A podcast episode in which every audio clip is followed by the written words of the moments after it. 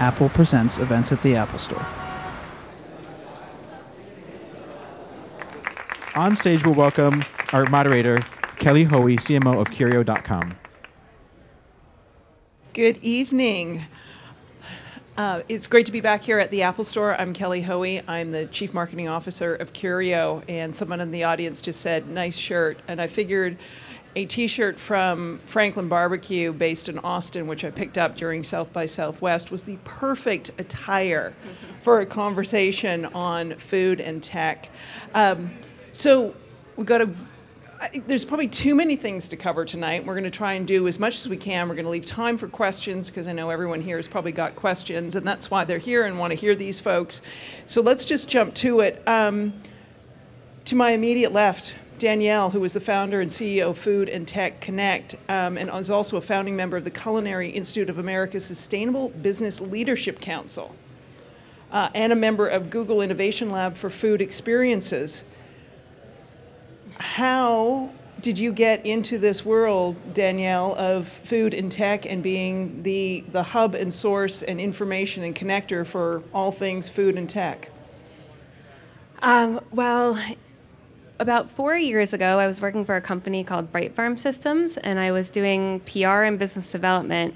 And we, I was using Twitter um, and started noticing that people were sharing a lot of information online that we didn't have access to as a company. So things like prices paid to producers. So sorry to explain the company Bright Farm Systems.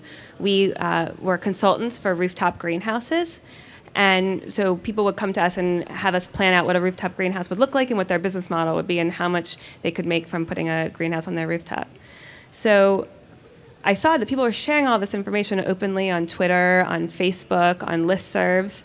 And so I started thinking about big data and food. How could we scrape all this data together to get a better real time picture of what's going on? And you know, I called it. I set out to build. I wanted to build the um, the smart grid for food.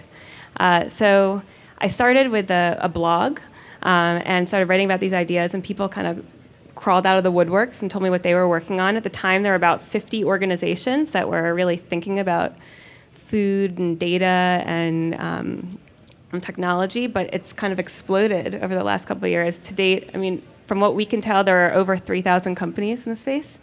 Um, and so it's been really exciting to be able to catalog that and to create events to uh, connect people, and we're on to new and better things now. I'm saying you were right, uh, right timing, uh, right? Your yeah. interest, your passion, and the, the cusp of, of food and technology. Um, to Danielle's left, Alan, who is the former co president CEO of the Manischewitz Company, a serial entrepreneur, an active early stage angel investment. Um, and you started off as an investment banker focused on the food and beverage industry. Right. Done. Okay, thanks, Kelly. That's it. Um, so, what, uh, you know, so Alan, thinking about your interest in all this, did it just sort of happen that you, you started as investment banker in food and beverage and thought this is kind of interesting? Let me keep following this this path. Like, tell us your your well, your career journey that leads you as now, I would say, probably one of the most important early stage investors in this in this space. Well, the uh, the the secret uh, ambition of every investment banker is to be a client so I left investment banking and uh, started buying uh, food companies uh, with a partner. And then I became, despite myself, an operator because uh, uh, the investments weren't going the way we wanted and had to get, get involved and started getting very operationally uh, involved. And I was still very involved in tech early stage investing. And then maybe two, three years ago, I started seeing the food world and the tech world starting to get closer and closer and closer. And I said, wow, this is pretty interesting. I know quite a bit about this side of the equation. I know quite a bit about that side of the equation. And there were very few people that uh, looking at it. All the people in the food world, uh, when there was a deal or something that was uh, had a little bit of tech, they just didn't understand the, the, the, the pricing, the valuation, the, the scaling issues. And on the tech side, the people would look at food and they would say, well, that's food. That's, that's, that's never going to work in the tech world. And so I, I, had a little bit of an inkling and I started looking at it more seriously and, and, and investing in that space. And we're glad you are. Thank you. And down at the end, Chris, um, who is the CEO and founder of Kitchensurfing. I'm going to let you tell everyone what it is. And you have an interesting juxtaposition between your past life as head of products at Mobile Commons, uh, a mobile advocacy and fundraising platform, uh, and um being a partner in a couple of restaurants. So, uh, I guess Kitchensurfing is what happens when you start getting involved in food and you come from a technology background, um, which is you look at some existing landscape and you say, well, if I were to redo all of this right now, what would it look like? And for Kitchensurfing, what that was was looking at restaurants, looking at catering, looking at the fact that restaurants are actually a kind of new concept in the course of human history. They're only a couple hundred years old. They started just after the French Revolution. And saying, hey, there's all these people that work there that are really talented. The world is trending towards this place where people are building their own businesses. What would it look like if you reimagine the world with all these people that like to cook, but maybe restaurants didn't exist? How would they support themselves? What would that look like? And what would the technology be that would kind of make all those pieces fit together? Very cool.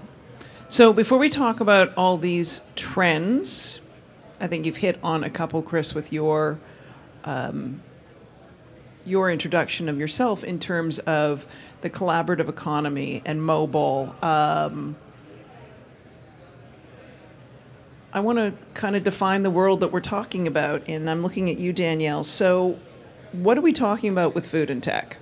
There, you know, there's agriculture, there's consumer packaged goods, retail, restaurants, cooking, health.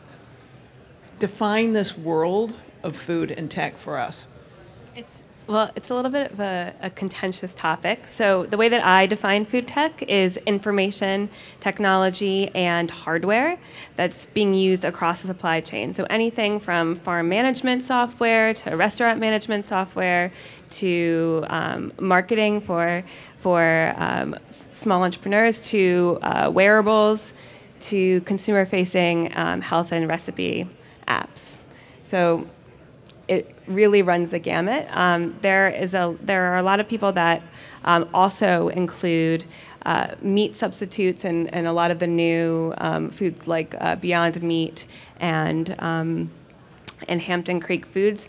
We don't we don't con- include that in our in our um, definition of food tech, but some people do. And I sort of nuance that same same concept, but just with a nuance of using technology to either add efficiency or disrupt uh, the different facets of the food and food world, which, as uh, many of you probably know, is a huge, huge part of the economy. It's about uh, uh, 1.7 trillion, depending on you know who's counting, but it's a huge, huge part of, uh, of, of the industrial world. So there's a lot of disrupting, and um, when I start first started looking at this, when Danielle first started looking at this, you had to sort of like go out and, and seek the deals. Today, and the companies today, it's the opposite. Today, there's like every time you turn around, there's something new, which makes sense because it's a lot more mature industry. It's a huge, huge industry, so there's a lot, a lot uh, uh, going on simply by the magnitude of, uh, of, of the space. Is it one of the last ones to really get hit with some of the the I'm gonna say the wave of technology and, and disruption. And I'm thinking somewhat in some ways, Danielle, of your um, meat hack, the hackathon you had about when was it about a year and a half ago? A year ago. Yeah. Year year ago, and and you know hearing about the problems of. Or the, I'm going to say the challenges, better way of putting it, the challenges in Vermont between family farms and um, uh, processors. The, the, the processors, um, and the you know kind of done with pen and pencil and a telephone, um, and not and looking for technology solutions. Is it is it is is it because food is kind of later to the game, or what do you kind of attribute that to? Uh, yeah, food is definitely later to the game. I mean, it's always been so. Food's been a mom and pop um, industry, although there's been a lot of centralization and there are a lot of um, corporations that that um, that run. Con- I mean, consolidation, not centralization, consolidation. There are a lot of corporations that run the food industry, but most people do things on pen and paper, a- and have done it that way, and that's because that's what they've always done. Um, they don't necessarily have access to computers or to Wi-Fi. Um, and the other thing is that the food industry, people are actually they're in the field, they're in the kitchen. So they until mobile became you know so um, prevalent, people didn't weren't sitting in front of their computers. Um, but that's changing rapidly. And when I started doing this, we had there was a lot of of uh, aversion to technology. I mean, in in the industrial food system, there's a lot of technology adoption, but for smaller restaurants, for farms, there was you know a big aversion because people also think of technology when you think of food as something that kind of sold you down the river. You know, people think of biotechnology, so you know they, they saw it that as something that was potentially um, very negative, but that's changing really quickly.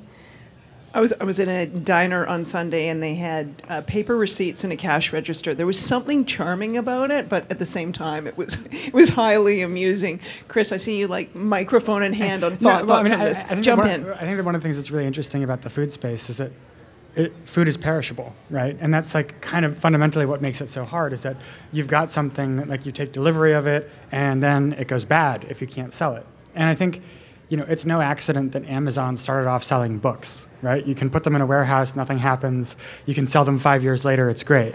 And, you know, if you look at kind of like the e-commerce penetration by category, food is so far behind everything else. You know, people still don't really buy that much food online, and, and it's because it's perishable, and people are just beginning to kind of crack some of these some of these problems from the technology side. And you know, I also think the mobile thing is a big deal, which is Kitchensurfing couldn't have existed five years ago, right? Like without having all of our chefs that have iPhones, Kitchensurfing just couldn't have happened. And and it's only that you know they now have access to communications when they're kind of out and about, going through their daily business, that um, Kitchensurfing can even work, where you kind of put like a connective layer across the whole market and kind of see what happens. So j- just uh, segue from uh, what Chris was saying. Eh, There's there's couple the way I see it. There's couple of different waves that are happening. The first is that you know everybody is now walking around with a supercomputer in their pocket. Second, people are now completely open to ordering uh, things online. I always go up to people and say, "So what would you not order online?" And and now people order online. There's no there's no aversion to it, including food and uh, and food in the last couple years it's been it's been building up but you know food is something that people are more and more conscious of. They want to be connected to it. People are, want better food and all of a sudden the combination of having the ability to communicate uh, directly with makers and with uh, the people that are making the food, and uh, um, uh, and wanting that food is creating a huge market. And the final leg is a whole wave of entrepreneurs, like Chris, that basically see the opportunities. He and uh, and said, "Wait a minute, there's something to be done here. Technology to build businesses is cheaper and cheaper, and the three things together are creating a tidal wave." Uh, Huge. Like, what was it? A $300 million tidal wave in the first quarter of this year in terms of investment in, in food tech. Yes. And then what was Uh, it well, and last year? It Food was- tech media. So that's not including food- agriculture. Okay, yeah, th- but it was like 300 million in the in the first quarter of this year. Yes. And I forget what the number was for last year. Um, it was 1.6 uh, billion last year for food tech media, and um, in 2012 it was uh, 1.2 billion. So it's uh, it's rising pretty quickly. and when you say food tech media, what are they defining in there in terms of the that the bundling of that investment? So food tech media is something that uh, we work with uh, Britta Rosenheim uh, to uh, track, created a, a Lumascape for the food tech media space. Um, and we do a monthly roundup of all the investments, the acquisitions, and um, the partnerships. And so food tech media include, it's kind of a, a very loose definition. Um, but uh, it includes anything from e-commerce to uh, management systems, restaurant management. Um, it's marketing. It's any kind of food media platforms. Um, it's some health stuff. It's a lot of uh, it's, a, it's a lot of consumer-facing um, technologies. Cool. Well, let's um, let's jump on what we were talking. Chris started mentioning and, and Alan picked up on, which is um, perishables and grocery delivery, and what wouldn't you order online? And I have to tell you, the first time I got live lobsters delivered after ordering online, online that was kind of fun. Um, made made the recipe a lot easier than having to go out and get them earlier. Um, but that investment's at a five-year high. You've got plated, what you got? Blue Apron, boxed now. You know, I would say Amazon jumping in the game, uh, but and also sort of think about it. How is it such a vast market that you know the the opportunities keep increasing? What are your thoughts? I think it's a really hard space to play in. I mean, I think there's probably two sides that you could take to it. One is that um, consumers have gotten over some hurdle about like ordering fresh food online. And in the past, that had sort of been a specialty business. You know, like sure, Omaha Steaks has been around forever, and people are ordering on an 800 line and then a website. Um, but they weren't really ready for it. I mean, you know, it wasn't that many years ago that Gilt Group launched Gilt Taste and then shuttered it, presumably because it wasn't hitting its performance targets. And I think, I think the thing that's really interesting about buying perishable stuff online is, I think there's a quality hurdle, and it's like, what am I going to get? How good is it going to be? What does it mean if I can't see it or touch it? How do I have trust in the brand that's giving it to me? And what does that look like? Um, and it's interesting to see how different people are attacking that quality problem. So, you know, it's like you've got uh, Instacart is partnering with brands that you know, where you kind of know what you're going to get um, for home delivery, and then Plated and Blue Apron are going at it in a totally different way, which is we're going to curate this extremely heavily. You're only going to have a couple options, and like basically, our brand equity is dependent on whether we're actually doing a good job or not. And and I think, um, you know, for the Plateds and the Blue Aprons of the world, like the the question is how big can they scale with that approach, and then at what point do they have to start offering more and more stuff, and what happens? Versus the partnering with people that are doing more of the ops on the ground, like the Whole Foods and the Costco's, which is like the Instacart approach, and there's a bunch of things like that in the UK that already exist. Yeah. Um, Or Box that saves us from going to Costco. right, or, or box that, that saves you from going to Costco. Right, but I think I think those are sort of two: the plated and blue aprons, and the uh, Instacart and boxed. Uh, I think those are two different different uh, business models because the Instacart and the boxed and uh, Google and Amazon, they're they're for the most part, at least starting with a lot of uh, packaged goods and you know obviously some some fresh produce versus somebody like uh, Blue Apron or, or, or Plated that is actually has a, a, menu or something that you can you can order. But you know, for example, uh, Boxed. One of the very interesting things about Boxed, when I first heard about it, I go, "Oh my God!" Like everybody, I thought this is a Costco killer. Turns out that Costco is selling them the product because you know first you know when I first thought about it, I thought how can Boxed be getting directly from these manufacturers with the kind of volume that they're doing, the kinds of deals that are needed for that special packaging. And it turns out that Costco's doing it. Costco's selling it to them. And that's also a reflection of what's going on in the industry is that all these packaged food companies, all the big food companies, they're not just sitting around anymore. They get it. They know that, you know, there are big changes and they're all trying to figure out how are we going to be part of these big changes. And they either are partnering with different uh, companies, either they're doing incubators, they're trying to develop it internally, they're doing business plan competitions. It's really, really exciting. And I think just to piggyback one more comment on that, I think there's an interesting question about like the perishable stuff versus things that have SKUs, right? So it's like a lot of the people doing delivery are working with products that have SKUs that are easy to inventory, that are easy to track, who's actually selling them, so that like from a merchant perspective, you can say, oh, this item with this SKU went from our factory to Costco to Boxed to the consumer.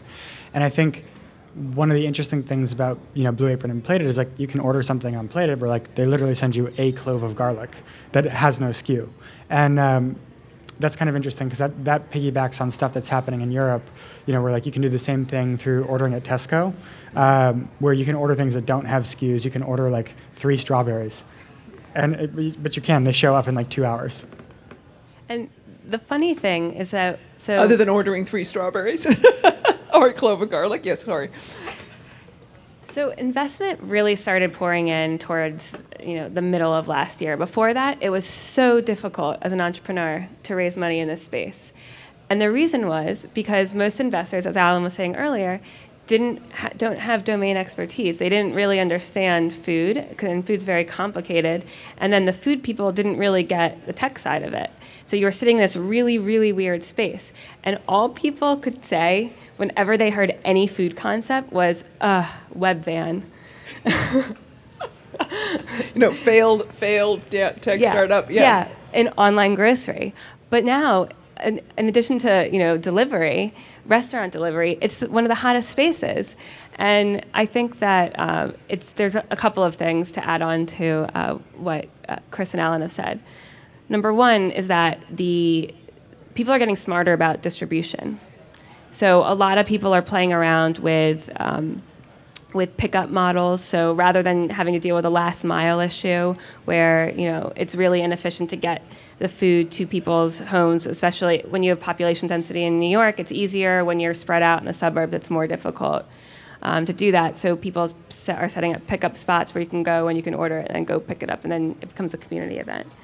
Um, the other thing is that people, for investors, all of a sudden you see that Amazon is getting ready to, you know, roll out in Drone drop your eggs. Yeah. Okay. yeah, and move into other cities. So all of a sudden it's like, okay, well maybe, and then the Tesco's of the world and Peapod, everyone's ramping up their operations, and so it's you know it's it's a signal that okay, there you know there's the space is growing. There's lots of opportunity here, um, and then the third thing is that there's people are more comfortable with ordering things online. And you know the different uh, uh, distribution and the different ways that people are tackling uh, the last mile, uh, whether it be with you know sort of like an Uber type network or their own, or uh, just uh, you know couriers or centralized pickups or whatever. All these different models are evolving, and you know because innovation doesn't just like jump, it sort of like evolves incrementally, and people are, are accepting things more and more. People are now getting used to these uh, different models and getting it integrated into their lives, whether it's picking up food at a uh, at, at their gym or picking up food or getting food delivered at work or getting food delivered you know at home so you know people are, are, are consumers are getting more and more used to different different delivery uh, systems and different ways of ordering and and consuming food Well, I personally couldn't live without Fresh Direct, but you know that's that's for another another conversation. Um, Chris, so you mentioned in terms of you couldn't have started Kitchensurfing five years ago without mobile. Um, have you noticed since you've started Kitchensurfing in terms of the idea and the reception in the market by investors to your idea? Because you've just had a successful fundraise. So Kitchensurfing is a little bit special in the food space because we duck the delivery question completely. we um, deliver the chef.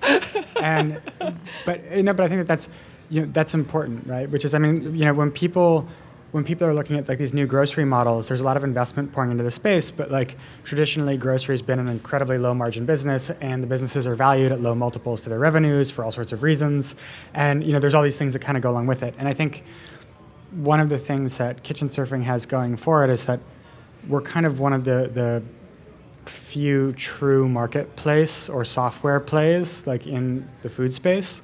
And so what that means is you know the way the Kitchensurfing works is we sort of take apart the restaurant and put it back together again in your house. So if you want to have dinner with six friends instead of going to, you know, a wonderful restaurant like Balthazar, you could have one of the sous chefs from Balthazar come to your house and it would probably be cheaper than going to Balthazar.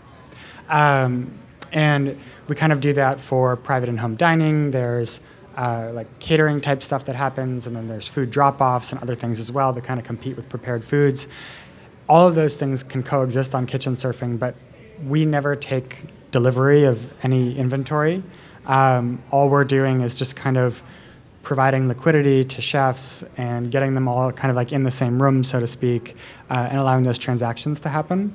And that's a style of business that investors do know uh, and can look at from things like Airbnb to Uber. And if you can make it work, then it's an amazing business. So that, that's kind of like our story and, and why people are hot on Kitchensurfing. And that that's very different than uh, companies uh, that are actually uh, preparing food in one way or another and then delivering it. And what's very interesting is that even some some of these companies, like like Plated, like Blue Apron, like others that are using uh, either decentralized kitchens or centralized kitchens or restaurants or whatever, the the bigger they get and the more they scale, the more they become like traditional food companies because all of a sudden they have to start dealing with uh, logistics, with supply chain, with, uh, uh, um, well, most of them have, have, sort of sidestepped inventory because by using technology, they're able to sort of manufacture just in time uh, and exactly what they need so that they don't need to have uh, uh, inventory. But it's very, it's fascinating to me as I see these companies scale that, that, that the, the they start out as food tech companies and the tech side starts growing smaller and the food side starts growing bigger. And some of the ones that I'm very involved with and I'm investors, I keep telling them, I say, you guys aren't a tech company, you're a food company. You have all the constraints and the, and the issues of a food company. You just I need have, to do it better. But, but I have a question about that. So, is Amazon a tech company? Well, I don't know how much uh, a prepared food Amazon is doing. I'm thinking but, more but, about but companies even, like Plated, I, like I Blue Apron. But, but I mean, just in the fact that like a huge portion of their business now is like doing deals with people like the U.S. Postal Service and with UPS and infrastructure and managing what inventory they have and what facility basically is their business, right? So like, there's a lot of tech that goes around that. I, like, sure, but I don't think I don't think they are yet processing food. I don't think they're yet, you know, buying raw materials and doing something, whether it's just assembling them, whether it's cooking them, and then packaging them, and then having to deal with now getting it to the consumer. They're doing, I think most of what they're doing is already sort of, you know, prepared, ready to go, and then they use the technology to figure out how to get it most efficiently to the consumer. So then would you call them a logistics company? That's exactly what I exactly. was thinking. a very serious logistics company. Let's just on the funding issue. Um, crowdfunding is that affecting the food sector in any significant way? Yes, it's helping a lot of small um, of food makers and and and tech uh, entrepreneurs to uh, get seed funding for their um, concepts, and it's particularly, I mean, for a lot of people, it's great marketing, um, but it's but it's also you know a way to test your concept and to demonstrate demand to investors. And so that's been really helpful. And because of that there are tons of platforms that have launched um, like i think at least over eight. I mean there are just there are two dedicated crowdfunding platforms for the craft brewery industry. Two. Who knew? I know and um, we're learning about new platforms that are coming up every day. So there's and it's a mix of equity, crowdfunding, and um, just just like kick, like it was a Kickstarter yeah, for food, and, so to speak. Right, right. And, those and, kinds of sites. Interesting. Okay, two for craft beer. There we go. Um, just thinking, the other market, which I think everyone is trying to crack across all sectors, is local.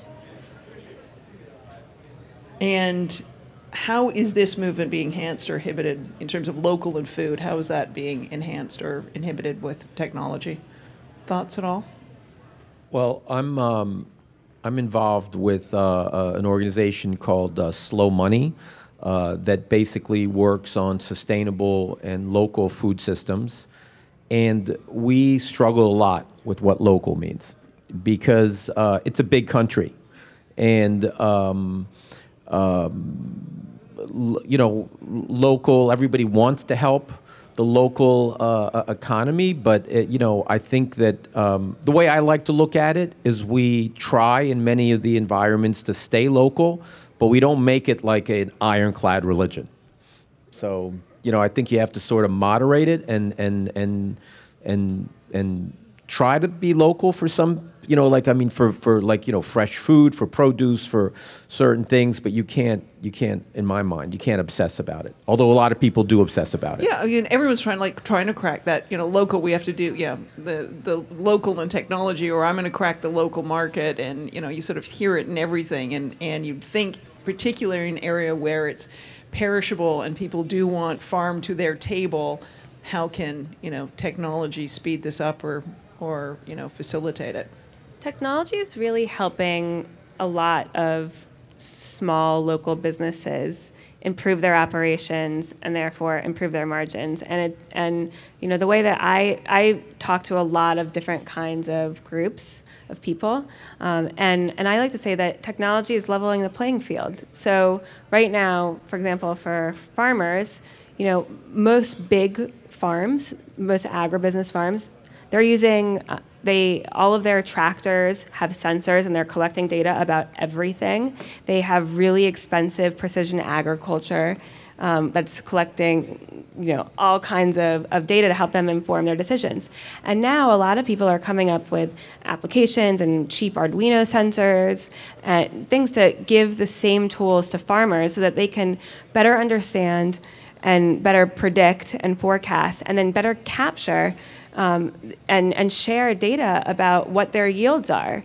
And you know, and then it makes it easier for people to source from them because because it's all uh, it's all been digitized. You know, and the same thing is true for um, restaurateurs and with have being able to have less um, more flexible POS systems that help with planning and with, you know with management and so I think that it's doing technology is doing a lot for uh, local just in terms of and it's just all a question of adoption and and how quickly people will pick up this technology and and decide to apply it. Yeah, I mean it's so the technology is only you can have the, the best technology, but it's only as good as the people that are are using it. And I think that we had this the first wave of food tech companies were had you know, you either had people that were coming from the food space that didn't really get technology, or you have people coming from the technology space that were that said, you know, they didn't really understand food, but they saw problems and they wanted to solve them, and so their hearts were in the right place, but they weren't really designing things for their users. And I think that that's starting to change, and people are starting to really design things that are, you know, user friendly and accessible, and and that's that's getting people to be much more engaged and, and adoptive of the technologies. Uh, you, you, touched a little bit upon uh, a, a, little bit of uh, a, a, a, sort of a, an area in food tech that's coming up uh, and getting a lot of uh, attention, uh, which is ag tech. and um, you know, across the country, as as people are become more and more conscious of wanting the kind of sustainable and local food, you know, a lot of small and local farms are getting revived, and you've got a, a younger, a new generation that that is tech enabled, that is not adverse to tech, that is looking for new tools that that's coming on, and you know, uh, I'm seeing more and more uh, ag food ag food uh, ag tech uh, deals coming on. And people again just sort of a little bit it reminds me a little bit of almost like what food tech was a year or two ago. You know all the, you know people a lot of investors were sort of saying no no no it's not not for us. But now more and more people are starting to uh, look at using technology to help improve uh, uh, farms and to sort of fight against uh, big ag and uh, and try to stay local and more sustainable. Sort of preserving the family farm. So bringing it back. Bringing it back. do you think? Do you think that those things are in conflict a little bit? I'll, I'll be the anti-technologist for a second, which is that, that you've got like you've got trends that almost seem like they're slightly in conflict with each other happening, right? It's like you've got CSAs still growing really fast. You've got people wanting to do the whole permaculture, Joel Salatin style of agriculture. But then you've also got a consumer culture at the same time, which is being habituated by technology to get whatever you want whenever you want it, which is like sort of the opposite of let's respect the growing seasons, let's rotate the crops, let's do that thing. Um, like, how do those things, how does that get played out? Well, I, I don't really see CSAs as ag tech. Sure. What, what I'm talking about when I talk about ag tech is, for example, a company uh, that we're, we're looking at at the New York Angels, which is a company that is, uh, helps farmers uh, understand uh, how much nitrogen they have to add to uh, to the soil, and it's uh, coming out of uh, Cornell that has done years and years of analysis, and they have very complex algorithms. And so, basically, it serves two purposes. Number one, the, uh, the the farmers who traditionally add nitrogen to the soil based on rule of thumb invariably add too much, and that gets run off and it's a expensive for them and b bad for the uh, for for the environment. So by using these kinds of uh, uh, of tools, they can farm more profitably and efficiently and in a in a, in a better ecological way. That that's the kind of tools that I'm talking about, not necessarily But- consumer to Right. farm But- tools. But, ulti- but ultimately, getting local farms to actually work as businesses is about figuring out how to get them a price for lower yields, Mm-hmm. right, compared to mega factory farms, such that they can actually make a living, right, with, with whatever their labor force is. So whether that's you know more yield per acre, or whether that's less cost for whatever, or whether that's higher price for consumers, like that's the math that has to be fixed for local farms to work. So this technology company that we're looking at, which is a complete software-driven uh, model, helps the farmer have a higher yield, higher uh, yeah higher yield uh, per acre at a lower cost, which helps sustain the family farm, which is in big trouble.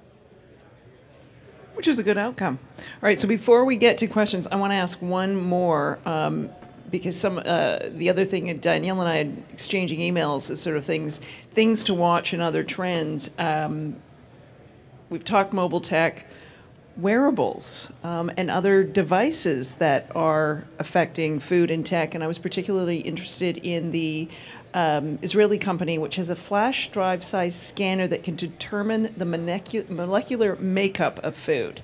Um, like this to me, in terms of being, you know, instead of asking, you know, if you have a food allergy, does this have MSG in it? You could now scan. What other things are sort of, you know, in, in terms of you seeing these other trends? We think of wearables and fitness, but wearables and food. What other kind of things are you seeing that you're finding intriguing or interesting trends?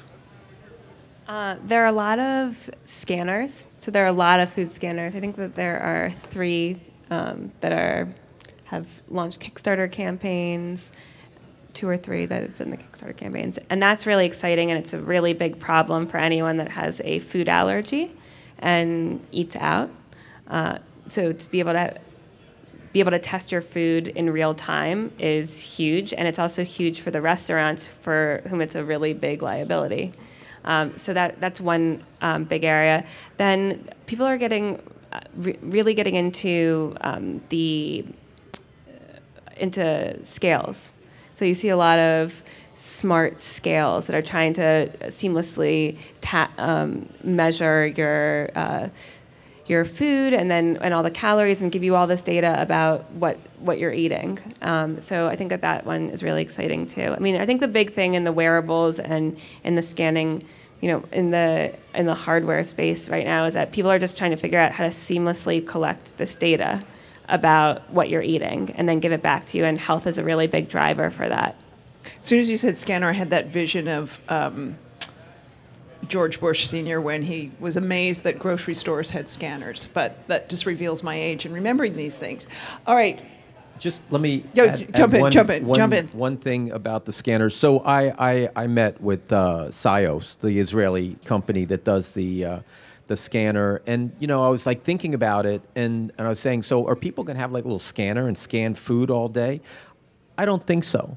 But you know what I think is this is going to a bigger trend besides the food for wearables for food, which is the whole smart kitchen. So maybe you have the scanner somehow in your fridge, and you know when you've got food coming in and out, you you you know if uh, the food's too old or if it still has any nutrients. I mean, there's a lot of things that are gonna g- gonna happen, and I think that the whole you know smart device and and uh, is in the kitchen is gonna be a huge huge trend. Are those expiry dates on your food really real or not? the bottom to line, scan you know, the We'll real key scan is that the real key is that the food is usually not going to make you sick, but it probably has no nutrients left. So you're just eating mush. Right. So right. maybe you'd like to know that. And maybe you'd like to know, and yeah, different different issue in and of itself. All right, let's jump over to Pablo. Raise your hand. We'll bring you the mics.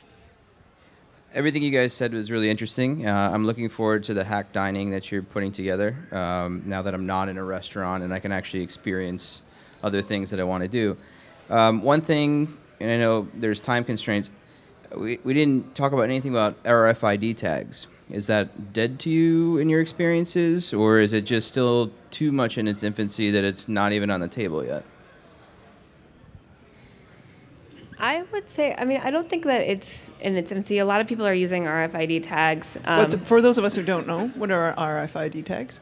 Um, they are it's tags that will enable you to track um, to track food. So whether if you, for example, like if you had a, smart actually so like a smart vending machine, which is an area I'm really interested in. People are getting very creative with vending. Um, so if you wanted to be able to tell what someone had um, purchased, um, and you could you track the items based on using an RFID tag. So it'll so like you could open up a you could open up a vending machine, take out what you wanted, and then it would know that you had taken it because of the tag. Um, so I think that there's a lot of interesting applications, and a lot of people are trying to to um, figure out um, how to incorporate RFID tags into food. Just one quick piggyback point on that is, you know, I think new technologies developing is really interesting, and it's it's interesting how they get adoption. And I think that one of the hard things about something like RFID or other physical technologies is that it's almost like a chicken and egg problem. It's like the infrastructure's got to be there to be able to do anything. So then who's going to spend all the money to actually put the infrastructure there in any way that makes sense? And that's one of the things where like the software world is very different. You know, it's like you can have something like Bitcoin that comes out and you can have developers going nuts over it and doing all kinds of crazy stuff on the web and normal people have no idea what it is and then all of a sudden it's integrated into every service. And with something like RFID, it's like, well, if you don't if you don't have readers everywhere, then what can you do? And so it, you, you have to have somebody that comes up with something really clever about how to use it before it ends up becoming more widespread. Any chefs accepting Bitcoin yet? You know, it, Just because you mentioned the B it- word. It's funny that you say that because I got an email about that early this morning about uh, talking to Coinbase, which is like the Gmail for Bitcoin. There we go. Play for your, your chef on Kitchensurfing with Bitcoin. Coming soon. Hi, thank you for this panel. Uh, if you know, I, I'm enamored with the Farm Hack group and the Young Farmers Alliance, um, and I'd like to see more food and tech connection with Farm Hack kind of, that kind of ag tech, not not just digital ag tech, because farmers generally know what they're doing. Um, so I, I don't know any farmers who over nitrogen their soil and, or use rules of thumb. They they have generations of experience on knowing how to do this. And I don't think that kind of technology, digital technology, would enhance their ability to make healthy food or nourishing food.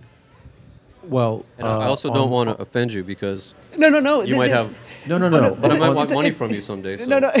yeah, yeah, be nice to Alan. He's an investor. So on the on this particular company that does the uh, uh, the nitrogen uh, analysis, and actually nitrogen is is only the first uh, the first ingredient. Um, it, it it turns out that farmers. Um, are not always right because they don't have an analytical way of really getting it completely right based on the weather, based on the rain, based on the temperature, based on the crop. And, you know, this is not just a bunch of kids that are just, you know, came up with a simple algorithm. This is based on uh, years of work that was done at, uh, at Cornell. And this company that is now out there uh, raising money and, and is going to be uh, p- putting this product out has done, you know, basically strip tests where on a farm, you know, so that you have the exact same environment, you have a strip where they use the, pr- the, uh, the, the, the system and a strip where they don't use the system. And right now it's only for corn. Corn is the first produce. And it turned out that uh, using this uh, uh, company, using this, this algorithm and this uh, model, they were getting anywhere from uh, 20 to $40 more uh, per acre, which is significant. And so, um, you know, a lot of these, the, the, the farmers are looking for these kinds of, of tools. Another example is, you know, Monsanto, which is sort of the evil uh, empire in the uh, agricultural industry. They, they bought a company that, you know, last year, uh, Climate, uh, Climate Corp, that basically does basically uh, you know climate uh, algorithms exactly for this purpose. So it it really works. I mean, you know, I, I, I agree 100% what you're saying. There needs to be more technology for the farmers. But where I do disagree is that uh, the the sort of the way that the farmers have traditionally, uh, especially the smaller family farms. They, they, they, they traditionally don't always have the best analytical tools. And it's not only the farmers, it's, it's in every business. That's, that's what uh, uh, you know, the whole digital revolution and being able to measure and understand things better is all about. And now it's coming to the farms. Well, and I just I go back to your meat hack, um, Danielle, and, and the, it was a very interesting experience with this hackathon where you had um, those with the greatest interest in the problem there the entire weekend asking it to be solved with technology. And so, in that case, the government of Vermont was there saying, This is our economy, this is our environment, this is our livelihood. What can we do to facilitate that you know, with technology. Um, and some of the things we didn't get into tonight, in, when Danielle and I were emailing, we're like, oh my God, we can't be here all night. But open source seeds, like just there's all sorts of things, even if it isn't, you wouldn't even maybe bucket it in with food and tech. Just I want to say the the technology thinking and approach to tackling problems. Um, and we even even touched on your area of expertise in many ways, which is data and how data is changing, um, and, and open source of data with respect to the food and agriculture. How's that improving not only you know delivery systems but food chain issues? I mean, we so we do a lot. Of, we do hackathons every year. Last year, we did this event that uh, Kelly was talking about called Hack Meat, where we brought stakeholders together with. This okay, just for the record, Danielle throws the best hackathons, best food at a hackathon at Danielle's. Just I'm just saying. Um, so we brought stakeholders together with designers and developers and entrepreneurs, and they broke down really big problems across the sustainable meat supply chain and came up with prototypes over the course of a weekend. And um, and so, for example, um, one of the challenges that, that Kelly was referencing was the um, Vermont Niche Meat Processors Association um, presented a challenge around how do we improve communication between um, farmers and processors because there's a they have a very contentious relationship. Farmers are really dependent on processors because that's the only way that they're they can sell do anything with their meat, and yet and there's so much that's lost in communication, and that is really it's really inefficient, and it it um, creates a lot of um, issues around um, traceability and transparency because farmers will send their meat to a, a a processor and they won't know if they're even getting back their own meat. They won't know what, what the cuts are. And so, one of the projects that came out of it, based on having farmers working together with technology people um, to co create a solution that solved their problem, was a Wi Fi enabled scale that the processors could use and it could capture. Uh, critical data about individual cuts of meat that could then be reported across the supply chain. So, what we do with these hackathons, and this year we're doing hack dining um, in June. The, our goal is we want to bring a new model of problem solving to food. And, we and we use the hackathons as a way to do that because we think that it takes getting everyone to the table to break down the problems and then think creatively and in, in, in a lot of in some cases using technology to solve those problems. And technology is just a tool. You know it's just a way to and my interest when i when i got into this was about knowledge sharing and information sharing. And you know we talk about food as being a system but it's and technology actually enables it to operate like a system. You know you can see all the different pieces because it's so very complex. So that's where that's what gets me very excited, and um, and I think that there's a, a whole lot of opportunity for the kinds of things that you're talking about, and a lot of interest and hunger for it. Hello, um, my name is Tiffany. Um, so I'm running a Kickstarter now, and even though people come to the site and they're like, "Oh my God, this is amazing," or "Oh my God, we need this," they're not pledging. So um, I didn't know if you had like any advice when you're a startup, and it's just me. Um, I'm doing the marketing. I'm, you know, up all say, night. So, Chris, you, you've been there starting a company. You know, suggestion, suggestions or an advice when you're, you know, when everyone's ra- cheering and pom poms, but you, get, you get, need them to get to action. Get Write them, the check. get them to vote with dollars.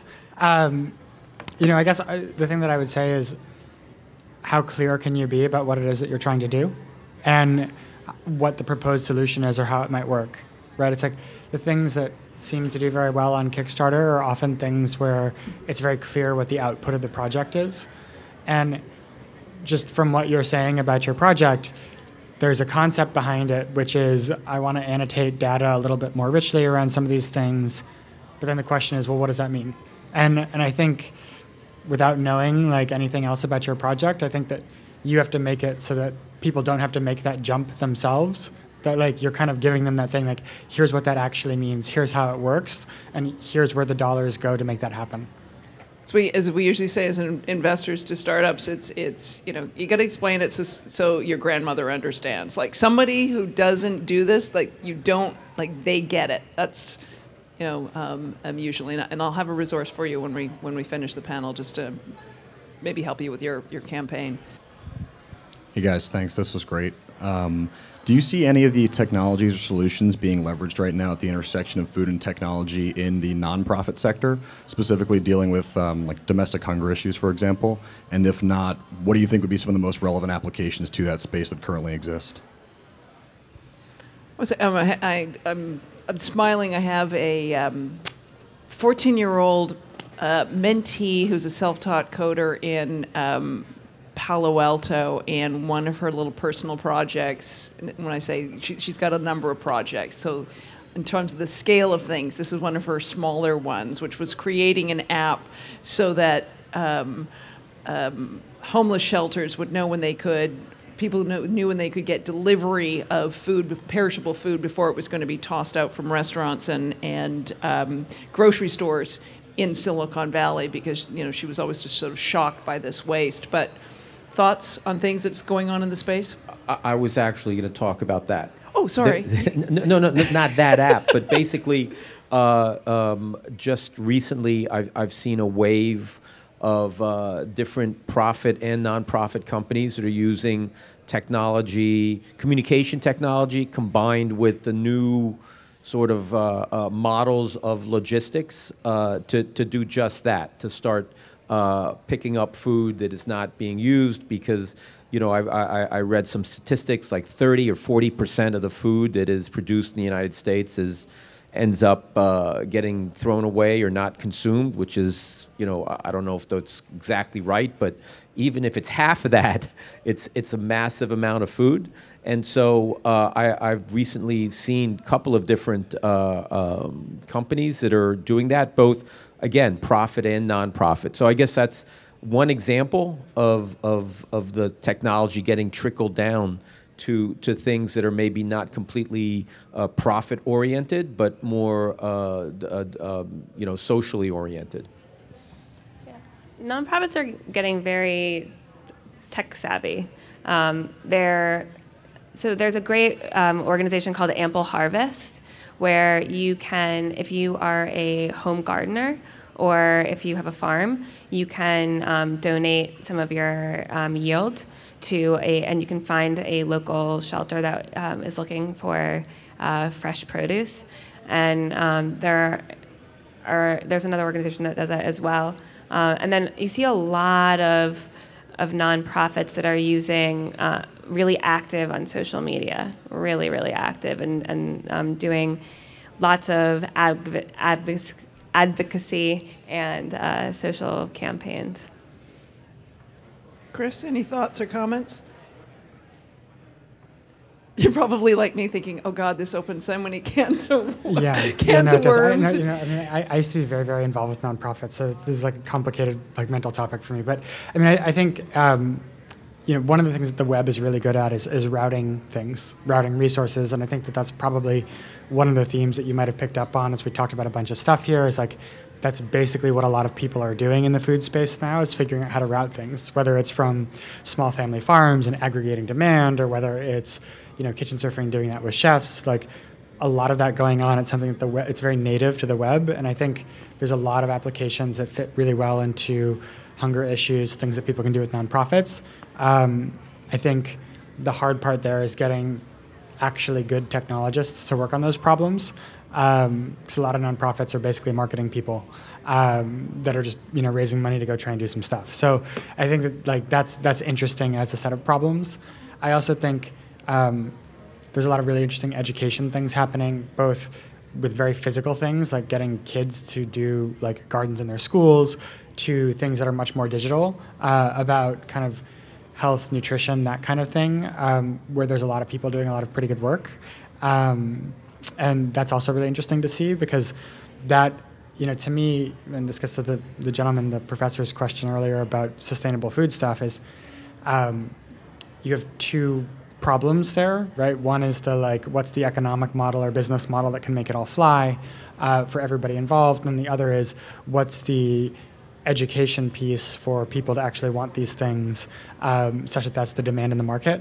And it's cool to see people doing things where they're kind of working at that very early, you know, with like six-year-olds. Was that, I mean, so that tremendous promise of technology that where there are people and economies and locations that so could benefit from this uh, and technologists, yet they're the ones without it. Um, so, um, on that note, that was sunny finish to this, wasn't it, Kelly?